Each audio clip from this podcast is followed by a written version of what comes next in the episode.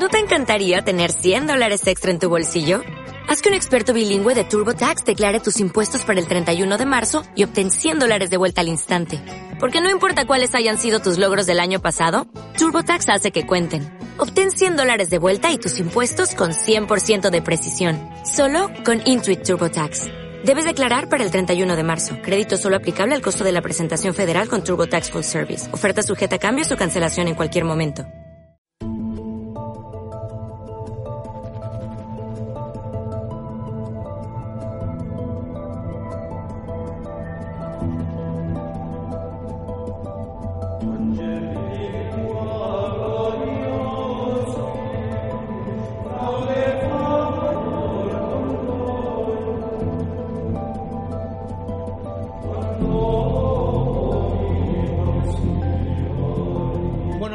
Hoy tenemos con nosotros a Roberto Sánchez para hablar sobre Scale 75, una empresa española que cada vez está más consolidada en el sector y que acaba de presentarnos una nueva gama de, pinturas y un nuevo Kickstarter, eh, aparte de concluir con éxito una campaña Kickstarter hace poco para sacar su propio juego de miniaturas. Roberto lleva la compañía desde sus inicios, hace unos dos años, ya está involucrado en todos los proyectos de la compañía.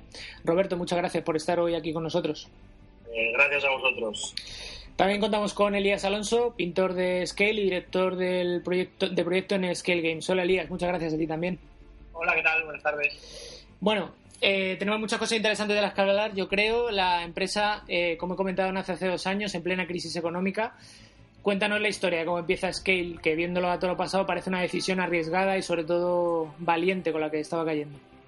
Bueno, eh, lo primero corregirte, hace ya tres años y medio que estamos funcionando pero ha, sido tan intenso que, se nos ha hecho muy, muy corto, Efectivamente, empezamos en plena, en plena crisis, en plena esa, pero bueno, fue una apuesta, en este caso personal mía, por...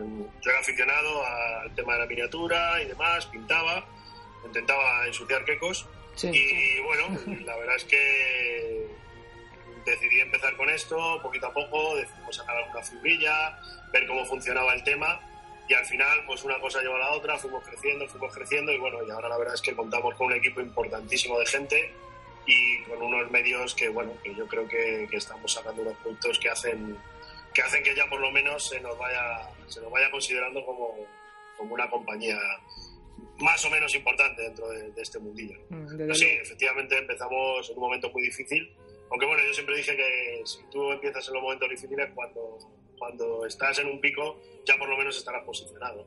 Y bueno, fue un poco, un poco así como empezó. Empezamos con el tema de, figuras de, eh, históricas, aunque queríamos darle un enfoque diferente, hacer algo un poquito entre nuestro nuestra nuestro eslogan era entre la, entre la historia y la leyenda y un poco para darle un, enfoque diferente a, todo el tema de, de la, del histórico rancio que había, ¿no? un poco darle algo algo más algo, algo más de alegría ¿no? al, tema. Y bueno, en algunas figuras lo conseguimos, en otras no tanto, pero bueno, ahí estamos intentando, intentando trabajar poquito a poco. Sí, eso lo, lo, comentáis en la web, ¿no? Eh, habláis que bueno, una de vuestras señales de identidad son dar una imagen diferente y una nueva concepción en la imagen de, de, de las figuras, ¿no? Supongo que, hombre, para eso nosotros lo conocemos, pero tenéis un equipo ahí montado de una calidad importante.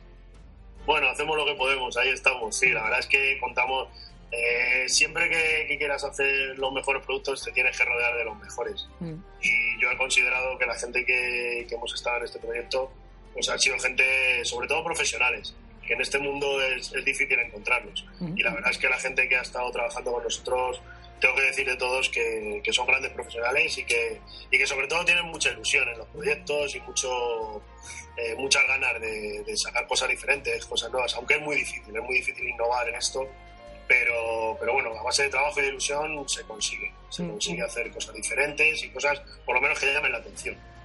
Pero bueno, eh, ya que estamos hablando de profesionales, tenemos ahí a uno, Elías, cuéntanos un poco eh, cómo entras tú en Scale y cómo lo veías desde fuera y un poco el día a día, cómo, cómo, cómo has vivido ese trabajo también desde dentro.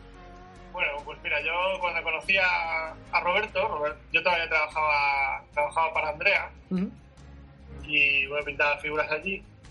Y, a mí me pareció, me pareció un colgado. Digo, que, decía, pues yo me voy a montar mi propia marca de miniaturas. Y decía, bueno, este, que no sabes dónde te estás metiendo.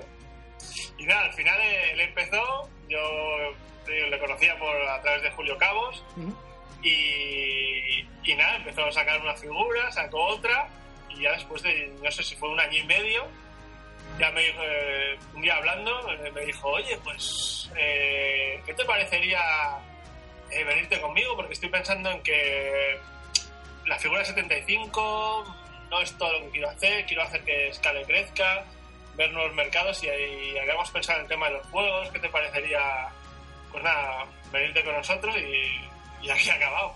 O sea, así mismo fue la historia. Yeah. Final de pensar que era un loco a trabajar para él. Fíjate. Eh, y tú, Roberto, eh, que antes de montar la empresa, ¿tú pintabas de forma profesional o a qué te dedicabas tú? No, no, no, yo tengo, tengo otro negocio que es del que realmente vivo. Sí. Y bueno, esto es, otra, es otra línea más dentro de ¿no? Pero no tenía absolutamente nada que ver con el mundo de, con el mundo de la miniatura. Yo conocía el mundo de la miniatura desde hace muchísimos años, pero pintor eh, no profesional, ni mucho menos. Eh, pero bueno, pintaba, iba a concursos, tal, hacía mis cosillas, hice algunos articulillos, hice alguna cosita y bueno, pero vamos, nada, nada profesional, al revés, era para mí era un hobby. El problema es que ahora se ha convertido en un trabajo. O sea, pasó de ser un hobby a ser un trabajo. Pero bueno, ahora veo otra serie de cosas que me atraen mucho más que, que el tema solo de la pintura, ¿no? Ujú. a los diseños, el tema de tal, de, de- de cómo se crea todo- toda la figura, todos los procesos. Me Mm. atrae mucho. Aparte que el tema empresarial me, siempre me ha, me ha atraído mucho, ¿sabes? Ujú. La dirección empresarial y todo esto. Pero bueno, eh, no tenía nada que ver con el mundo de la miniatura. Mi trabajo, mi trabajo del día a día. ¿Cuál es un poco la intención con la que con la, con la que surge Scale? eh, ¿Cuál es el hueco que, que- que quiere cubrir Scale en el cada vez más poblado mercado de las miniaturas? La intención era hacerme rico, claro. ¿Y qué tal? ¿Qué tal va eso? Pues muy mal. Vaya. Muy mal.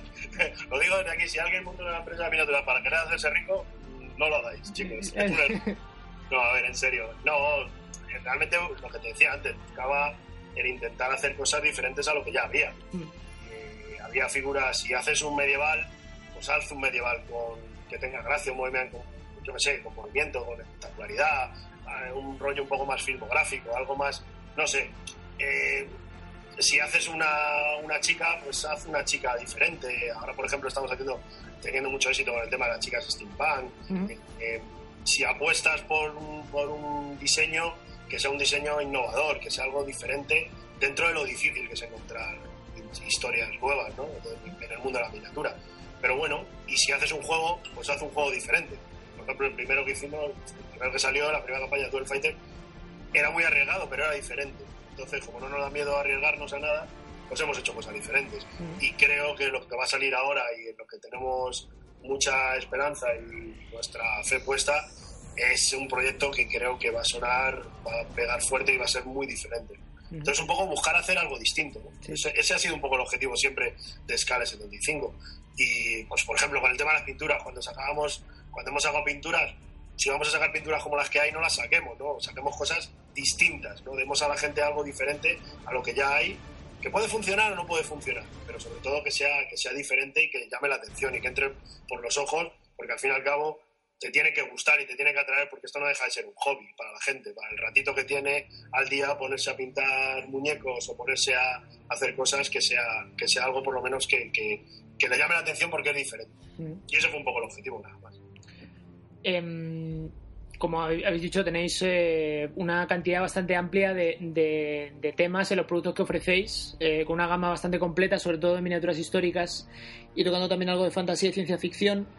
Pero es que además ofrecéis cursos, vendéis material relacionado con la aerografía, tenéis una gama de pintura propia, como acabas de decir, amén de los proyectos de Kickstarter, que luego comentaremos. Son un huevazo de cosas, ¿no? O sea, vamos, que lo normal es que una empresa de vuestro tamaño esté especializada en algo concreto, pero vosotros tenéis muchísimas cosas y de una calidad bastante sorprendente, además. Muchas gracias. Hombre, nos gusta la guerra, nos, da- nos va la, la guerra. Ah, Os va la marcha, está claro, vamos. Está claro que, que- que hay que diversificar, hay que diversificar productos. Te, si te centras solo en un producto, si es muy muy bueno puedes triunfar, pero si no tienes éxito con ese producto, eh, lo mejor es tener un respaldo en otros, ¿no? Entonces, repartiendo un poco ese producto, esos tipos de productos, pues un poco como hemos ido creciendo. Cuando un mes se vende menos figuras, pues se venden más pinturas, y cuando no, pues se venden más juegos. O sea, un poco a nivel empresarial es, diversificar producto, diversificar un poco, ¿no? Ahora, eso sí, cuando sacas un producto, hazlo lo mejor que, sepas hacerlo, no saques nada nada en plan, bueno, lo vamos a hacer aquí en plan amateur, no. Si haces unas pinturas, las en condiciones y si haces un juego, hazlo en condiciones, trabájalo. Entonces eso, eso es lo que hemos, lo que hemos intentado hacer. Efectivamente tenemos, y la verdad es que todos los productos están teniendo, unos con más y otros con menos, pero, pero todos están teniendo bastante éxito y bastante acogida sobre todo entre los aficionados, que es lo que al final nos importa. Claro. El tema de diversificar, Elías, lo que pasa es que luego, claro, pues uno tiene que trabajar en muchas cosas distintas, ¿no? Mucho tiempo. ¿o qué? Sí, hay que ser malabarista. pero bueno, al final va todo sí que es cierto que va todo relacionado. Cualquier persona que lleve en este mundo unos cuantos años, una persona que, que haya pintado figuras unos cuantos años o que haya sido profesional un par de años o pinte por encargo, más o menos está acostumbrado a ver muchos tipos de marcas de figuras, es decir, varios tipos de figuras diferentes y ha probado con varias pinturas. Todo el mundo ha probado pinturas Citadel, en algún momento ha dicho eh, soy muy joven, no tengo dinero, me tengo que pagar mis pinturas y me voy a pasar a Vallejo. Voy a pintar con Vallejo y no sé quién ha dicho, oh, prueba. Entonces sabes un poco también de pinturas. Al mm. final, eh, no hay nada profesional en este sentido porque no hay creadores de pinturas profesionales o no hay eh, creadores de, figura profesional, por decirlo de alguna manera, no existe uno de los estudios, pero más o menos te apañas. Entonces vas cogiendo experiencia ¿ves? Una vez que te metes, pues aprendes de, todo. También muy, también muy divertido, ¿no? Porque, quiero decir, tocará, tocaré muchísimos palos, ¿no? De aquí y de allá puedes aprender pues un montón de cosas, de, yo qué sé, desde modelar una figura, tanto pintado como ahora diseño de juego, no sé, muchísimas cosas. Al final estás jugando con un dinero que no es mío, una persona que lo está poniendo. Sí. Al final la de trapichear ahí en un laboratorio químico, ¿sabes? Para desarrollar unas pinturas es muy divertido. Mm. Pero la responsabilidad detrás de eso, después de encargar una producción de un color, es mucha, porque está diciendo, vale, esta fórmula es la que yo creo que va a ser. Si no funciona, me voy a comer toda esa pintura que ya tengo que, que ya he comprado. O sea que al final es divertido, pero también es mucha responsabilidad. Está claro.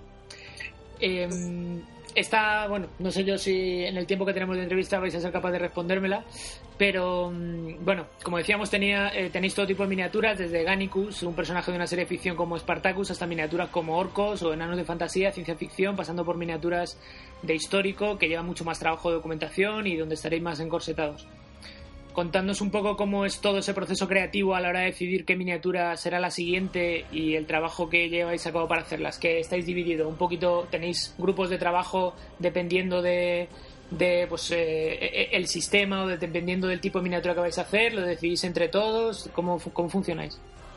Bueno, vamos a ver, sí, efectivamente hay, grupos de trabajo, normalmente eh, se hacen planificaciones cada seis meses de todas las figuras que vamos a que vamos a ir sacando durante, durante el año. Se hacen de seis en seis meses. Mm. La idea es tener una serie de colecciones, en cuanto a las figuras, una serie de colecciones.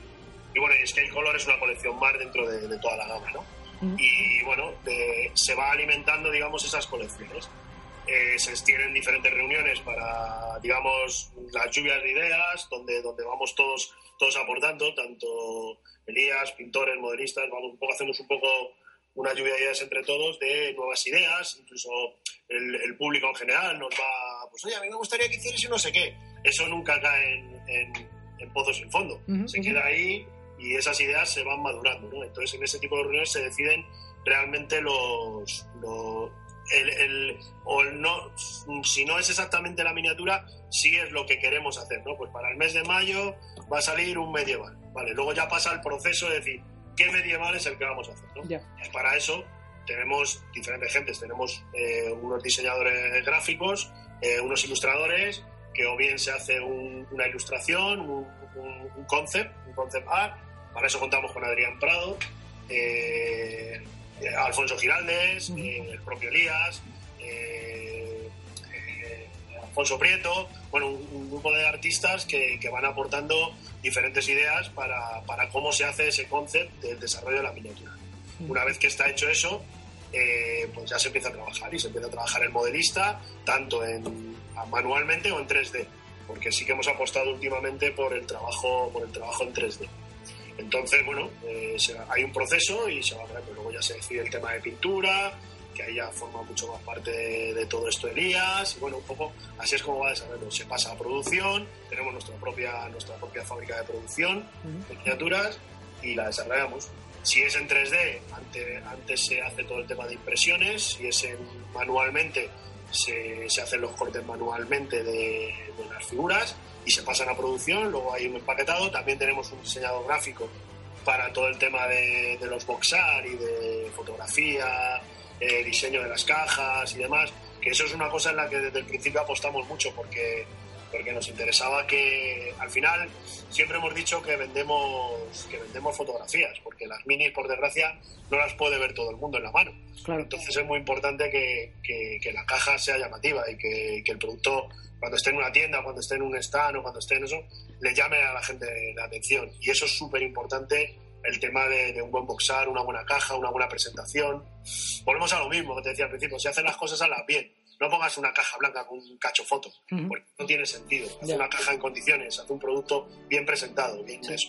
Y eso al final se nota. Pero en todos los trabajos de miniaturas hay hay un grupo de gente detrás muy grande y, que está, cada uno tiene muy, muy, muy claro su, su objetivo. El tema de las pinturas es algo diferente, pero bueno, algo diferente en cuanto al producto final, pero al final el proceso es el mismo. ¿Qué colores vamos a sacar? ¿Qué vamos a desarrollar? ¿Qué producto? Quedan muchos productos por venir de este color que van a llamar la atención. Y por ahora, ahora, por ejemplo, que hemos sacado recientemente los colores, las tintas, que son muy para el tema de fantasía, por detrás de eso hay un trabajo hay un trabajo muy largo de, lo que te decía antes, Elías, de formulación, de creación, de, pruebas, y venga. Y lo bueno de, Scale Color es que está hecho no por fabricantes de pinturas, que es importante, está hecho por pintores de miniaturas. Exactamente. Eso es lo más importante dentro. Hemos querido que nuestras pinturas sean lo que, joder, la pintura, pues, oye, es que yo quiero que sea súper mate, pues venga, la pintura mate, quiero que fluya de esta manera, quiero que tenga más pigmento, quiero que cubra. Todo eso, pues me da problemas aquí, me da problemas allá.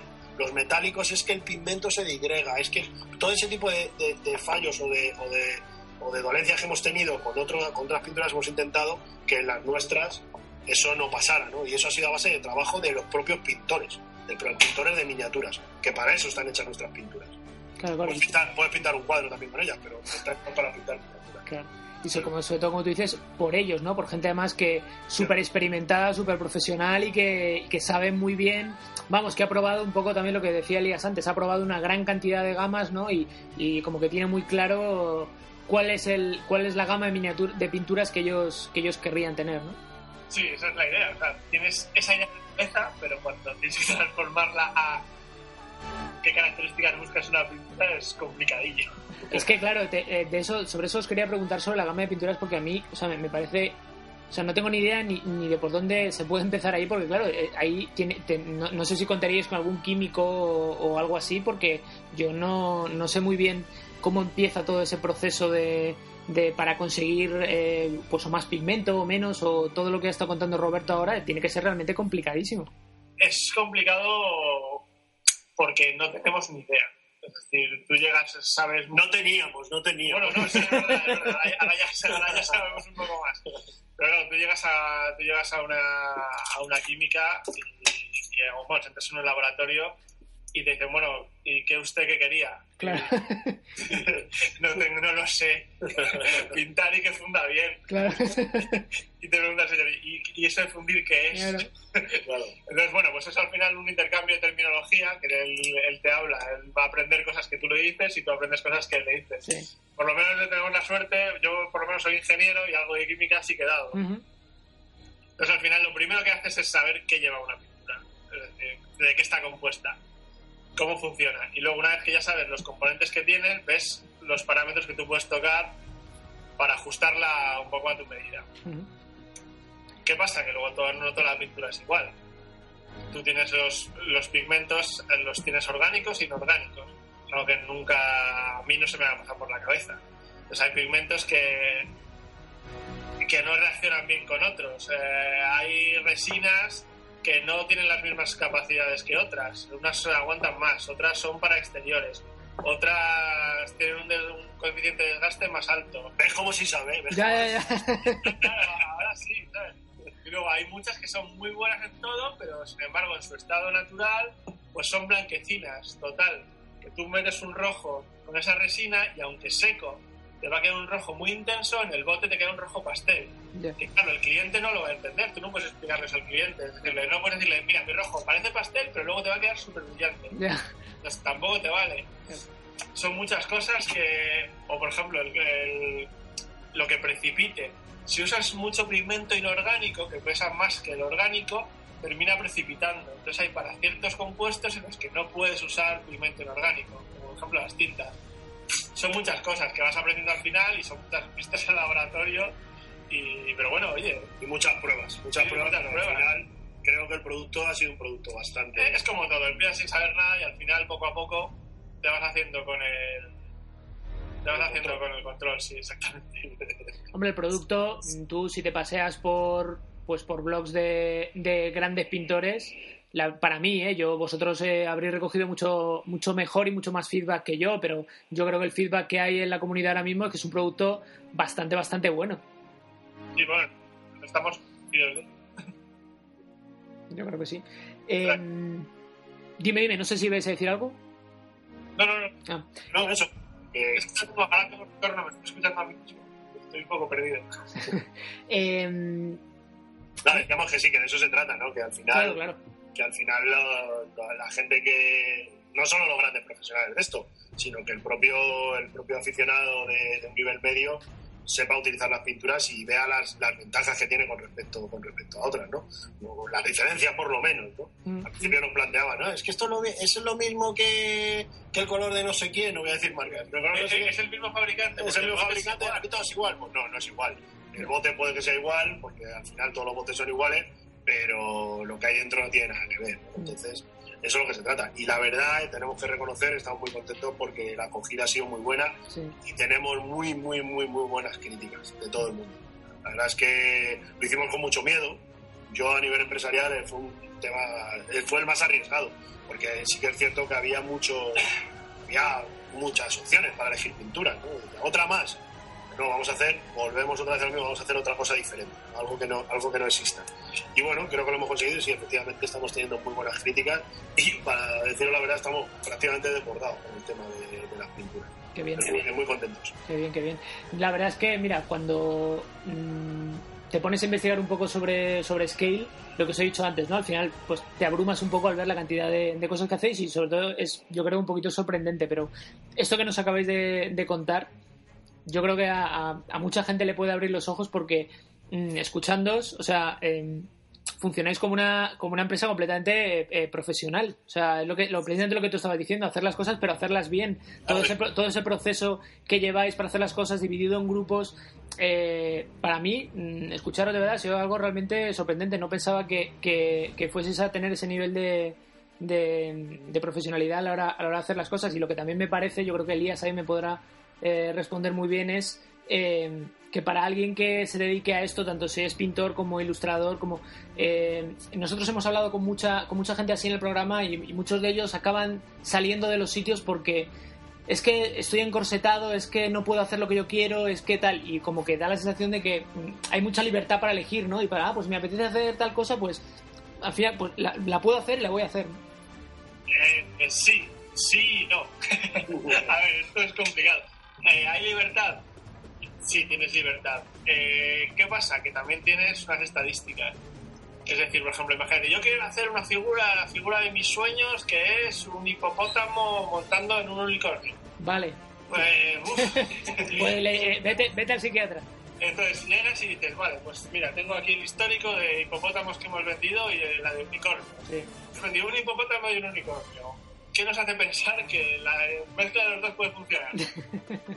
Eso lo planteamos en la, en, la reunión, ¿sabes? Decimos, bueno, pues esto, gente, como ideas arriesgadas, una al año. Pero se puede hacer. Si alguien lo plantea, si nos termina convenciendo, se puede hacer. Eh, lo mismo, eh, ¿algún otro producto, o sea, productos de, pintura de esta forma? Sí, si, si se plantea bien, claro que se puede hacer.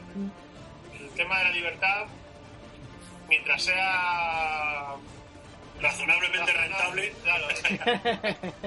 en, cuando fabricas miniaturas hay dos tipos de kits. Entonces tienes un kit rentable, ponte en una marca de 54 milímetros que Segunda Guerra Mundial, un alemán. Sí. Ese es un kit que se va a vender. Sí. O tengo en 54 milímetros, ¿eh? un alemán, se va a vender.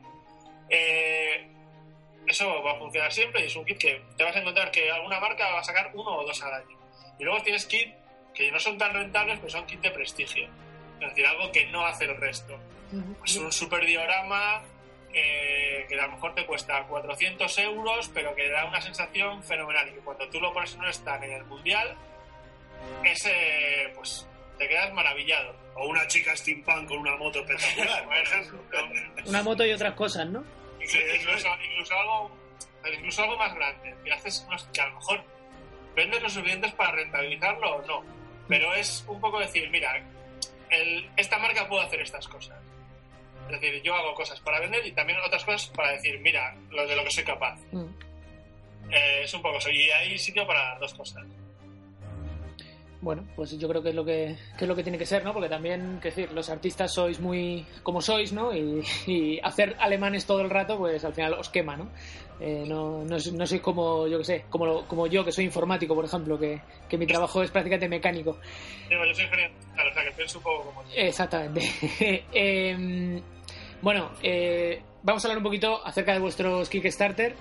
Eh, os quiero felicitar lo primero por conseguir el, Kickstarter de, de, Duel Fighters, más de 19.000 libras, que no está nada mal, a repartir entre 175 mecenas. ¿Cómo, ¿Cómo va la cosa? Aquí en el programa hemos hablado con mucha gente que ha hecho una campaña de Kickstarter y sabemos que es un poco un arma doble filo. Si no calculas bien lo que ofreces, te puedes quedar corto de dinero rápidamente, problemas de fechas. ¿Vosotros cómo lo lleváis?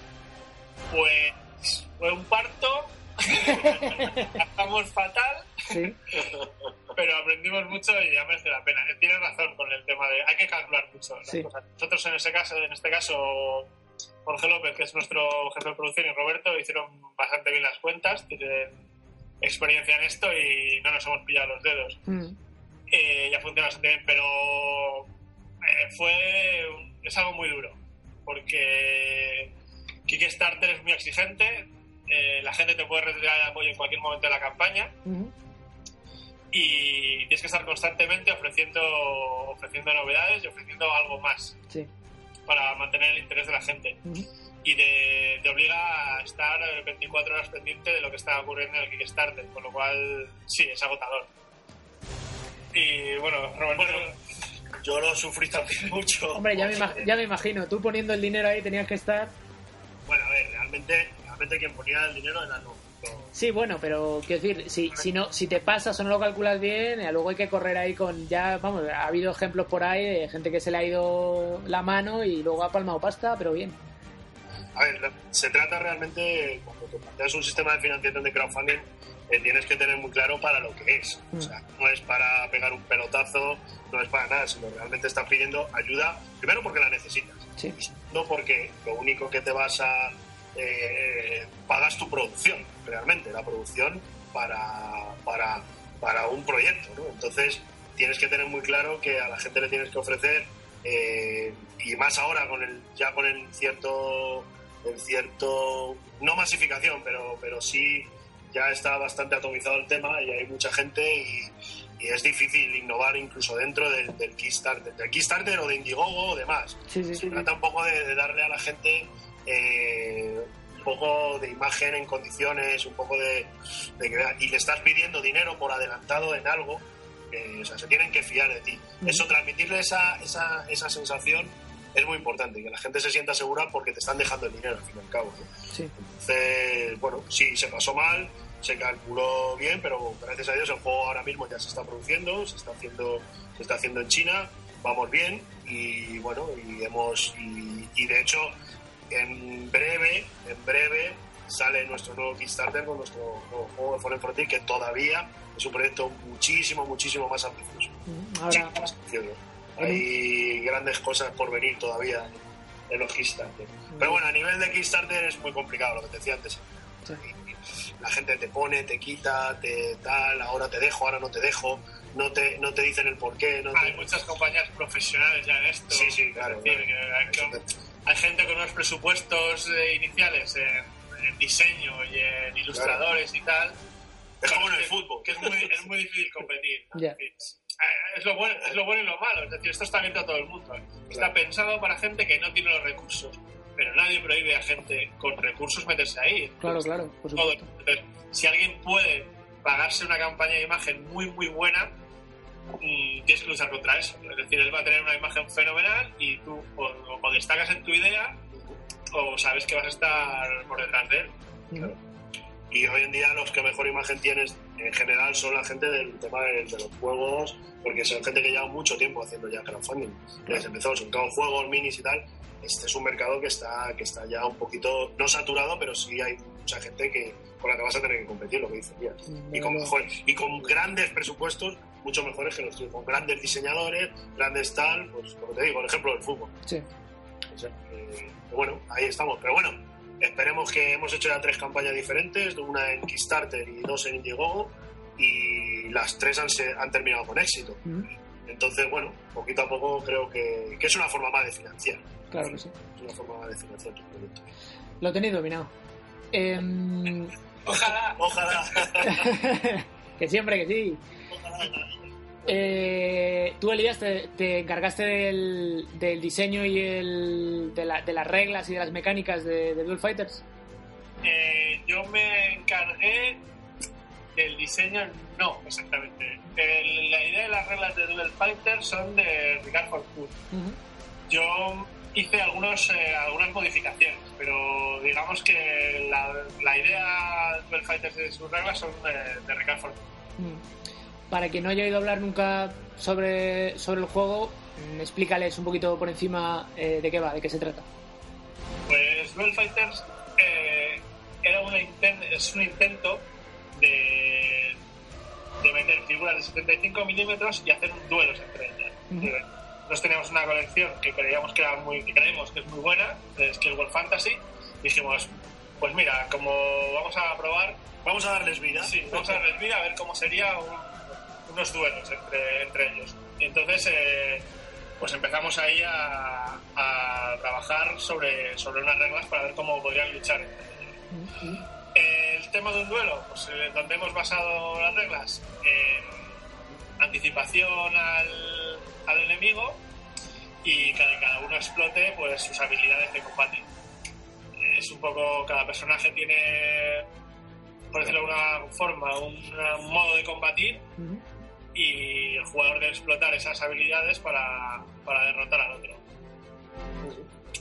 Es la idea. Es muy divertido, ¿eh? Es muy divertido. Yo no soy jugón y no era jugón ¿Sí? y me enganchó bastante. Y bueno, es un juego que para pasar un rato bastante, bastante chulo. Sí, se juega rápido. un juego de 40-45 minutos, una buena partida y tal, y, y te, lo, te, lo, pasas muy divertido. Vas con tu mini grandota, sí que es cierto, pero, pero bueno, al final se trata, es lo que es. Sabíamos desde el principio lo que es, un juego de miniatura de 75, uno contra uno, aunque luego se pueden meter también terceros y, y cuartos jugadores. Y bueno, y lo que dice Elías, explotando las habilidades de ese personaje, de la historia de cada personaje y de saber nuestros orcos y, nuestro, y nuestros elfos, cómo, cómo se pelean. cómo lucharían. Cómo lucharían. Claro, aparte leyendo en vuestro, en, bueno, pues la campaña que hiciste Kickstarter tiene cosas, parece bastante curiosas, eh, parece como muy, muy cinemático, puedes utilizar el entorno contra, pues contra el rival, pues eh, yo qué sé, arrojarle arena o lanzarle cosas, destruir el escenario, ¿no? Sí, un poco, un poco era eso buscar darle vida, sobre todo darle vida a los personajes que... Claro, porque con en un juego con 75 milímetros la escala sí. eh, te limita mucho. Claro.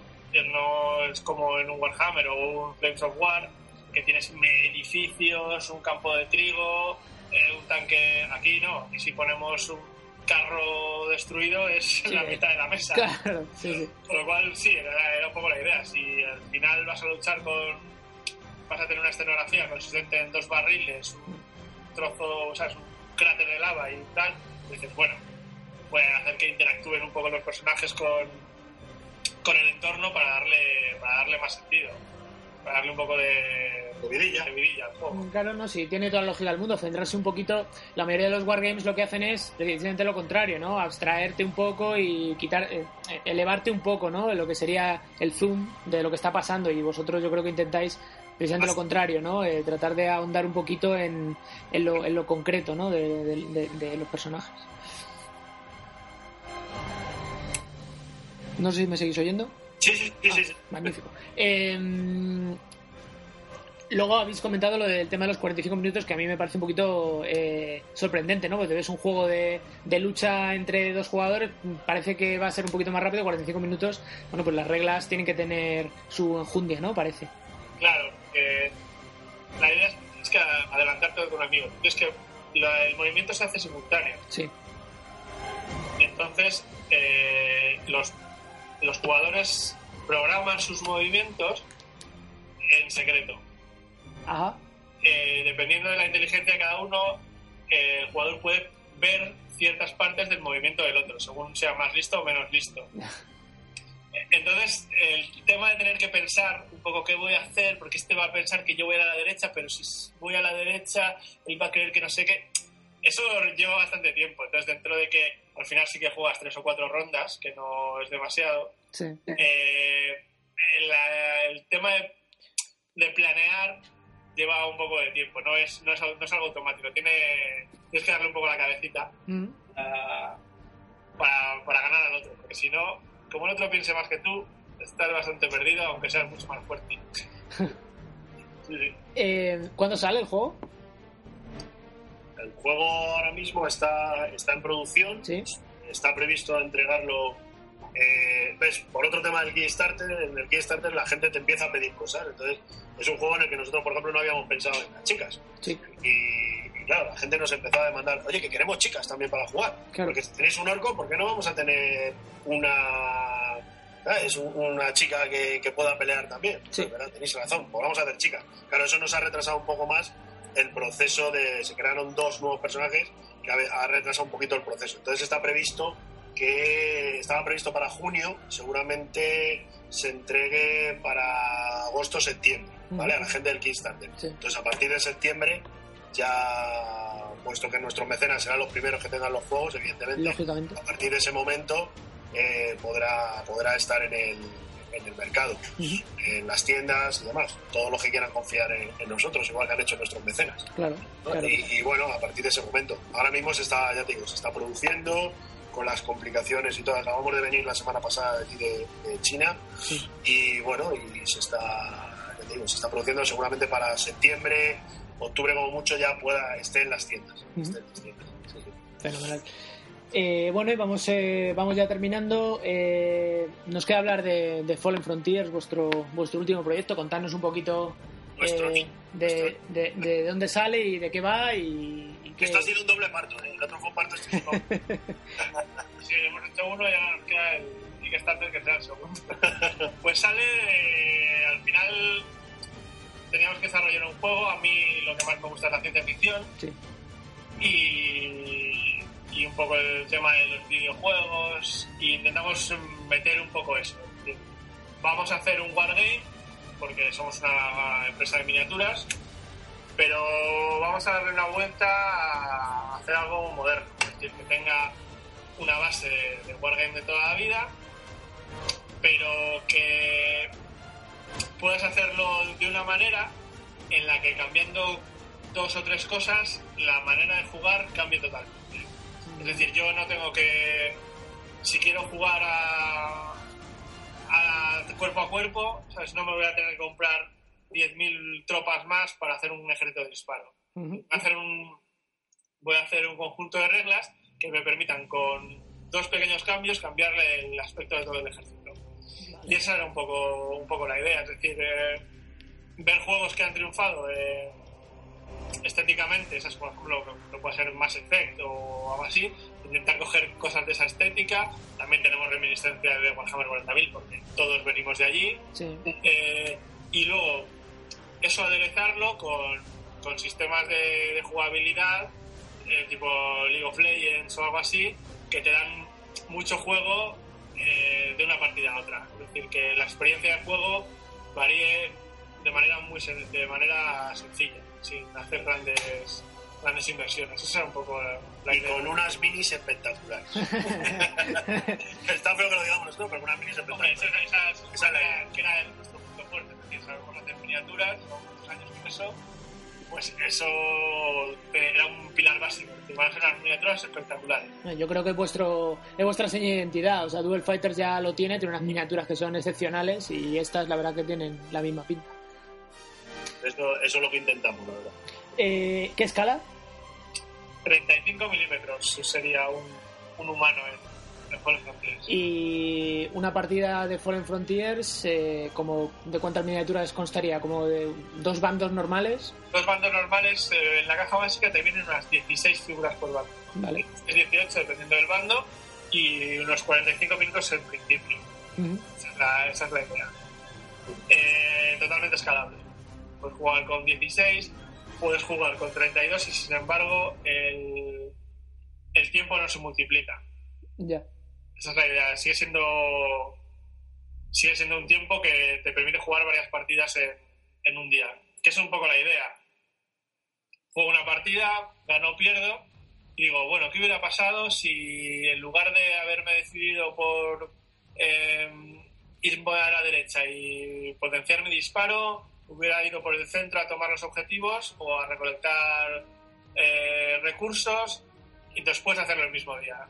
Es decir, no tienes que, que pagar, estar toda la tarde eh, y a la semana siguiente, porque al final puedes jugar uno o dos días a la semana como mucho, tienes que juntarte con otra persona. Y no te queda el come-come de ¿qué hubiera pasado si no? Pues pruebo esa estrategia, funciona o no, y me puedo echar a otra o otras dos partidas el mismo día y esas partidas van a ser diferentes. Sobre todo lo, lo que has comentado de además de que poder convertir las figuras de pues lo que dices tú de disparo a cuerpo a cuerpo es porque eh, a las miniaturas se les van a poder intercambiar, ¿tienen partidas intercambiables o, o cómo va eso? Es, es porque el sistema de Fall se basa un poco en héroes. Es decir, tú un héroe, un héroe de disparo transforma tu unidad, no la transforma, pero le da a, tu unidad unas habilidades de disparo que no tendría de por sí. Ya. Entonces tú, con, teniendo una, una, base de ejército, cambiando, el, cambiando los héroes, puedes eh, transformar, eh, modificar el, ejército a tu gusto, cambiando dos o tres figuras y no teniendo que cambiar 15 eh, o 20 figuras para hacerlo diferente. No tengo que poner, poniendo un ejemplo, de Warhammer conocemos todos. Eh, si tengo marines con puño, no tengo que poner una unidad de marines con bolter para disparar. Es un poco eso, es decir, tú, el héroe te da te da habilidades a tus, a tus unidades. Sin embargo, el héroe sin sus unidades alrededor es muy débil. No sobreviviría. Se necesitan mutuamente. Eh, muchos héroes, muchos, muchos. Eh, vaya, o sea, estupendo, ¿eh? Pero vaya follón en el que os estoy metiendo, ¿eh? Como, como salga bien, eh, la gente os va a demandar más raza, más raza significa más miniatura, más miniatura significa... Esa es la idea. ahora, mismo, ahora mismo ya hay para salir más de 120 miniaturas. ¡Fua!